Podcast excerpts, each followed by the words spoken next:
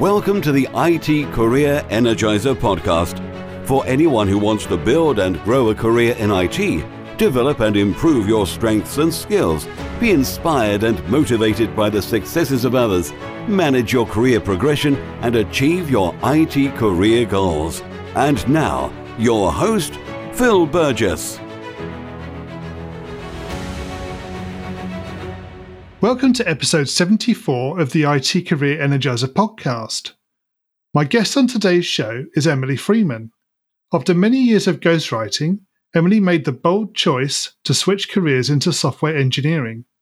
Emily is curator of JavaScript January, a collection of JavaScript articles which attracts 30,000 visitors in the month of January. She is vice president of developer relations and product marketing for Kickbox and lives in Denver, Colorado. So, Emily, can I ask you to expand on that brief summary and tell us a little bit more about yourself? Sure. First, happy to be here. So, my background was actually in writing. I went to school for political science and I worked in PR for a little bit, hated PR, found a nice niche in ghostwriting for a few years. Uh, I had a freelance writing business called Editing Emily, which is where my Twitter handle comes from. And then I kind of hit a ceiling on what I was learning there. The story I like to tell is I had an argument with a client about how to spell the word okay, whether it was capital O, lowercase k, capital O, capital K, or O K A Y. And I remember just sort of staring at my desk like, I don't want to have this conversation again. Like, I'm just sort of done with this. So, yeah, face the next big challenge, which was uh, moving into engineering, and thought that I would never use my writing background again or that it was sort of a waste of time. I, I felt at that point a little bit like a failure. And then entered into engineering, and it turns out writing has significantly helped me in my engineering career. So that's been a very very interesting uh, progress. But yeah, I, I was an individual contributor in Java also involved in the Ruby and JavaScript communities. And then now I'm a developer advocate, which is a fun role. It's really perfect for me. Yeah, can you sort of explain what that is? Because it'd be interesting to understand a little bit more about that. Definitely. And it's interesting too, because even people in the role, we discuss like what the role is very often. Um, it's relatively new to the entire industry. It kind of was born out of the need to get users, specifically developer users, so a very, very intelligent engineering audience to use APIs. And so coming out of that, it's a little bit of a mix between engineering and marketing. So we are internally the connection between marketing, engineering, and, and product to make sure that we're kind of relaying the wishes of the community back to the company and, and sort of saying like this is where tech is headed. These are the, the languages that our people are really excited about. These are the ideas people are talking about. And this is what they need from this product. This is the problems or friction points. But also to kind of speak engineering to marketing and marketing to engineering you know like to be that sort of translator yes. because a lot of times those departments miss each other well intentioned, like no one's malicious. It's just different priorities, different backgrounds. And so, yeah, we sort of help connecting that. And then outward facing, it kind of runs the gamut. So, some developer advocates are highly, highly technical and code all day long and never talk because they just don't want to. And that's not their area of expertise. They would build like example apps, they uh, build out SDKs, things like that. So, that's like one sort of extreme. And on the other extreme, you have typically um, the term evangelist is more labeled to people who are only speaking or um, mostly writing, creating content, doing a lot of promotion and branding around something, and everything in between, right? It's a very interesting role. No two days are the same.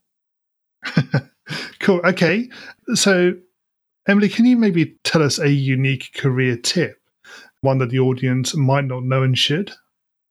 The thing I have learned is it doesn't matter who you know, it matters who knows you. And it sort of came out of this goes all the way back to Editing Emily. I had this one client, very impressive, well spoken, but her her whole business was very simple and it sort of revolved around really 10 bullet points in a way. Um, you could have distilled it to that. Obviously, there was more. But she taught me a lot in how you sort of present yourself and how you build a personal brand and how you can kind of blend your professional and personal life to help your career move forward. And so, one of the things I learned from her was this when an opportunity comes up, you want to be the name that pops into their head. And for that, they have to know who you are. Great. Yeah, absolutely right. So it's all about branding and positioning. And as you say, it's almost like self promotion and self marketing. There's two sides of it, right? You, on one hand, feel, well, maybe I'm not good enough or not worthy enough. No one wants to hear from me. I don't have anything to contribute. And on the other side of that, it's like, well, isn't my work enough? Why do I have to promote myself? That feels kind of icky.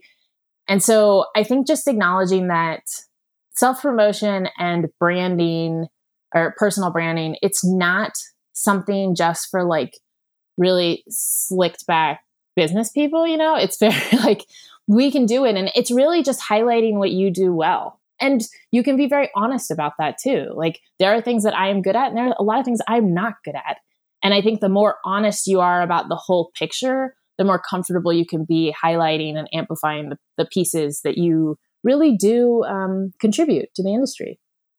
Okay, Emily, can you maybe tell us the story of your worst IT career moment and what you learned from that experience?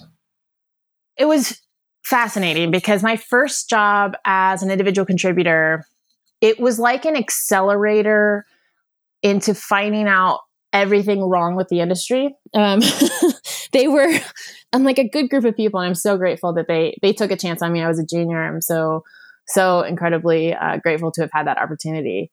The entire setup of the engineering department was very sort of old school in that you had two operations folks who were in charge of deploying, monitoring. They were the only two people on call. The developers didn't have production access or anything, could didn't really know how things were working from an operations standpoint would build a thing without really talking to the operations folks about how it needed to be maintained or scaled or, or distributed. And then you had a QA department, right? And I was on the dev side. And so I would build out a feature and throw it to QA and they would run through it and sometimes toss it back and complain about something. And I'd fix that and toss it back. And, and then it, when they were satisfied, it would go over to operations in a, in a very complicated, long deployment cycle it was such a fascinating experience to kind of just see all the problems with that and how much interpersonal conflict it creates that sort of setup. It's almost impossible to overcome that uh, from a, an individual's perspective. Yeah absolutely. I, th- I think um, there's a lot to be said for for changes in the way IT is delivered these days. Uh, unfortunately, a lot of corporates still follow that what you might call a traditional waterfall approach, where it is handing the process on through a series of individuals.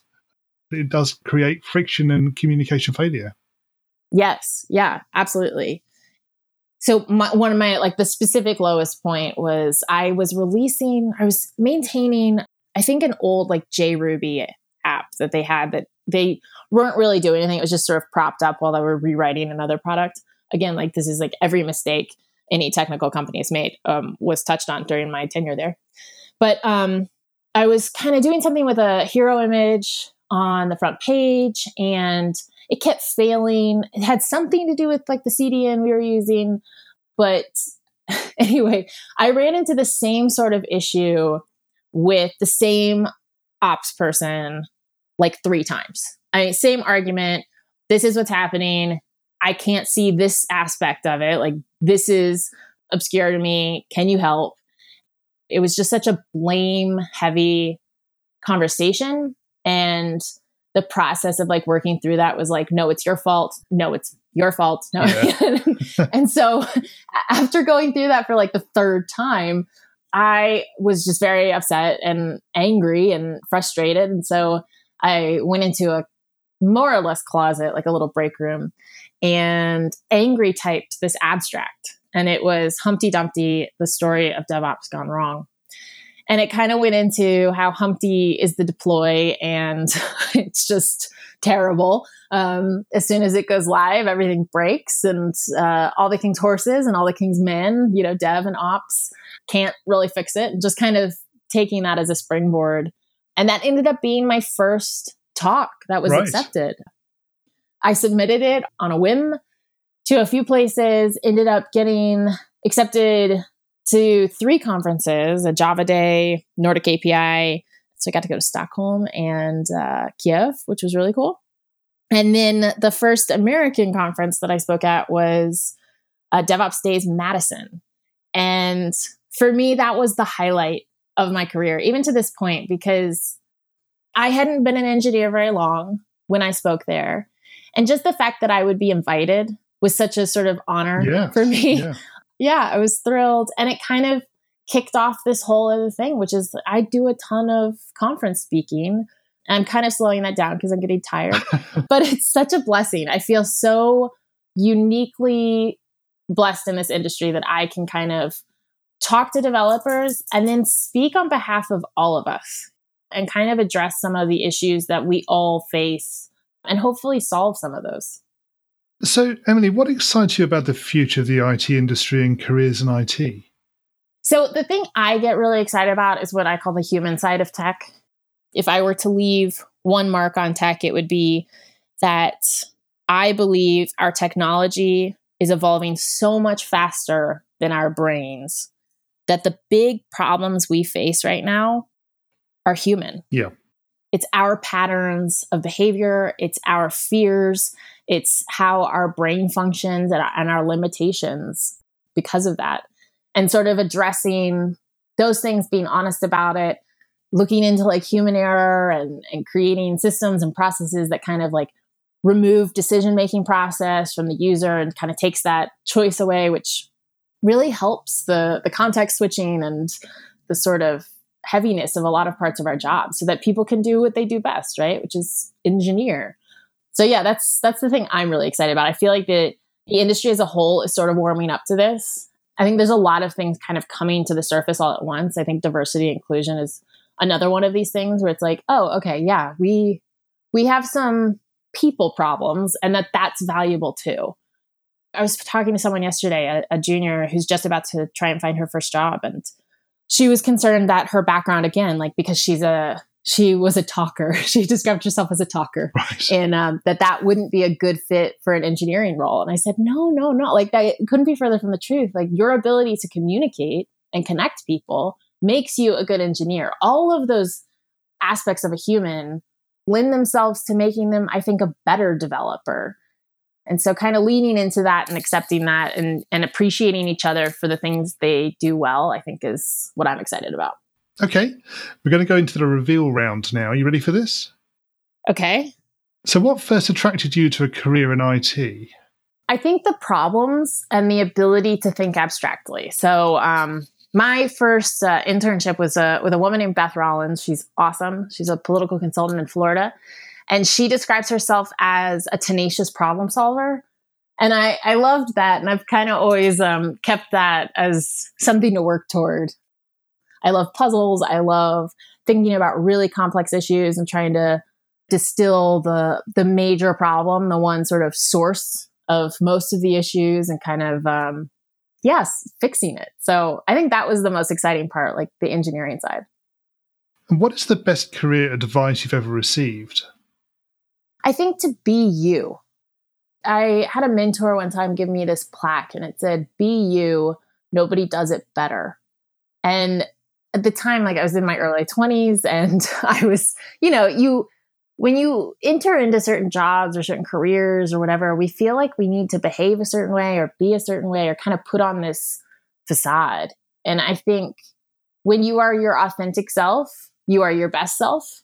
And the more I have leaned into like who I really am and just being really honest and humble and and appreciative and giving as much as I possibly can, that's when I've seen the most success come back to me.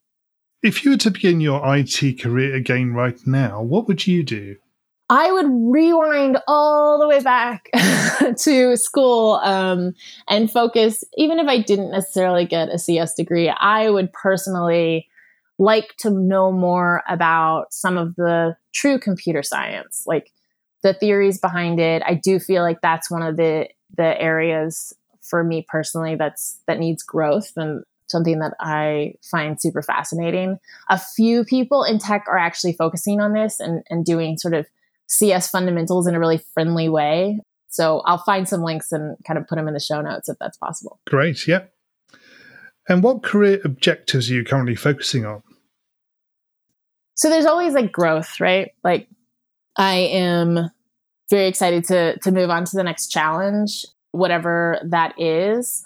I again like love solving problems and so I think I think my biggest objective would be to solve increasingly bigger problems. I think when I kind of get good at, at solving one, I want to kind of f- apply those lessons learned to the next the next stage and uh, kind of keep going from there. And what's the number one non-technical skill that has helped you in your career so far? Absolutely, my writing. I am so grateful that I had so much time to devote to like really I won't say mastering because you're you're never really a master, are you? But putting so much practice into writing. And when people ask like how they write well, there's a there's a few tips just off the hand, and that's write like you speak. I think a lot of times our English teachers in in school gave us a, a did us a disservice when they kind of made writing so much more formal yes. than conversation. Yeah. And I think the best writing is conversational and friendly and approachable and honest. You're being authentic and true. So that's a huge thing. Uh, just write like you speak and then write for one person. And that one person can be you, that one person can be your mom, that one person can be your colleague or your best friend. But think about that one person and write for them. And that'll make your writing a lot more targeted and a lot more clear and concise. Yeah, no, that's a great tip. So, Emily, can you share a parting piece of career advice with the IT Career Energizer audience? Yes. Um, so my my what I tell all the people I mentor, and some people probably aren't going to like this, but if you have to choose between becoming better at something or promoting yourself, I would vote for promoting yourself. And it doesn't have to be crazy, it doesn't have to be formal, it doesn't have to be anything, but your time is limited and the people who are the quote unquote experts in this industry a lot of times aren't necessarily the most technical. They're just the most visible. And i think this is one of the biggest um, misunderstood parts of our industry. Like take me for example right? I i'm up on stage a lot. I write a lot. I create a lot of content because i have time to do it because i'm being paid to do that and so someone who's being paid to be an individual contributor they're not going to have that same amount of time. And so just just to know that the people who are the thought leaders they aren't necessarily any more special than you. They're simply more visible. And when you kind of like really embody that, I think people can start to feel empowered to to start showcasing what they do really, really well and to to focus on what they love. And finally, what's the best way we can find out more about you and potentially connect with you? Yes, I love making new friends. Um, Twitter is probably the fastest way of getting to me. My email inbox is an ongoing dumpster fire. but uh, I am editing Emily at Twitter. So E D I T I N G E M I L Y. And then my website is emilyfreeman.io. Emily, thank you so much for joining me on the podcast today. It's been great chatting with you. Thank you so much for having me. I really appreciate it. My thanks to Emily for being my guest on today's show. You can find full show notes on the website at itcareerenergizer.com slash E74. In the next episode, I'll be talking with Sam Jarman, creator of the Junior Dev Diaries blog series. Thanks again for listening, and remember, if you're not growing your career, you're slowing your career. Have a great week. Thanks for listening to the IT Career Energizer podcast. To find out more about building a successful career in IT, visit itcareerenergizer.com.